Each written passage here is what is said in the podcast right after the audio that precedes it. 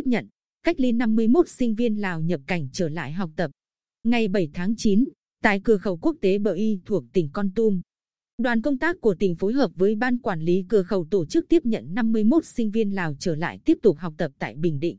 Sau thời gian về nước vì ảnh hưởng của dịch bệnh COVID-19, ngay khi đến cửa khẩu, các sinh viên được lực lượng chức năng làm thủ tục kê khai y tế, đo thân nhiệt, sát khuẩn, cấp phát khẩu trang y tế.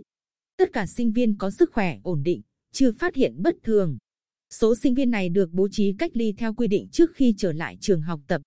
Các sinh viên này sang học tập tại Bình Định theo thỏa thuận hợp tác giữa Bình Định và 4 tỉnh Nam Lào. Trong đó có 24 sinh viên học tại trường Đại học Quy Nhơn và 27 sinh viên học tại trường Cao đẳng Kỹ thuật Công nghệ Quy Nhơn.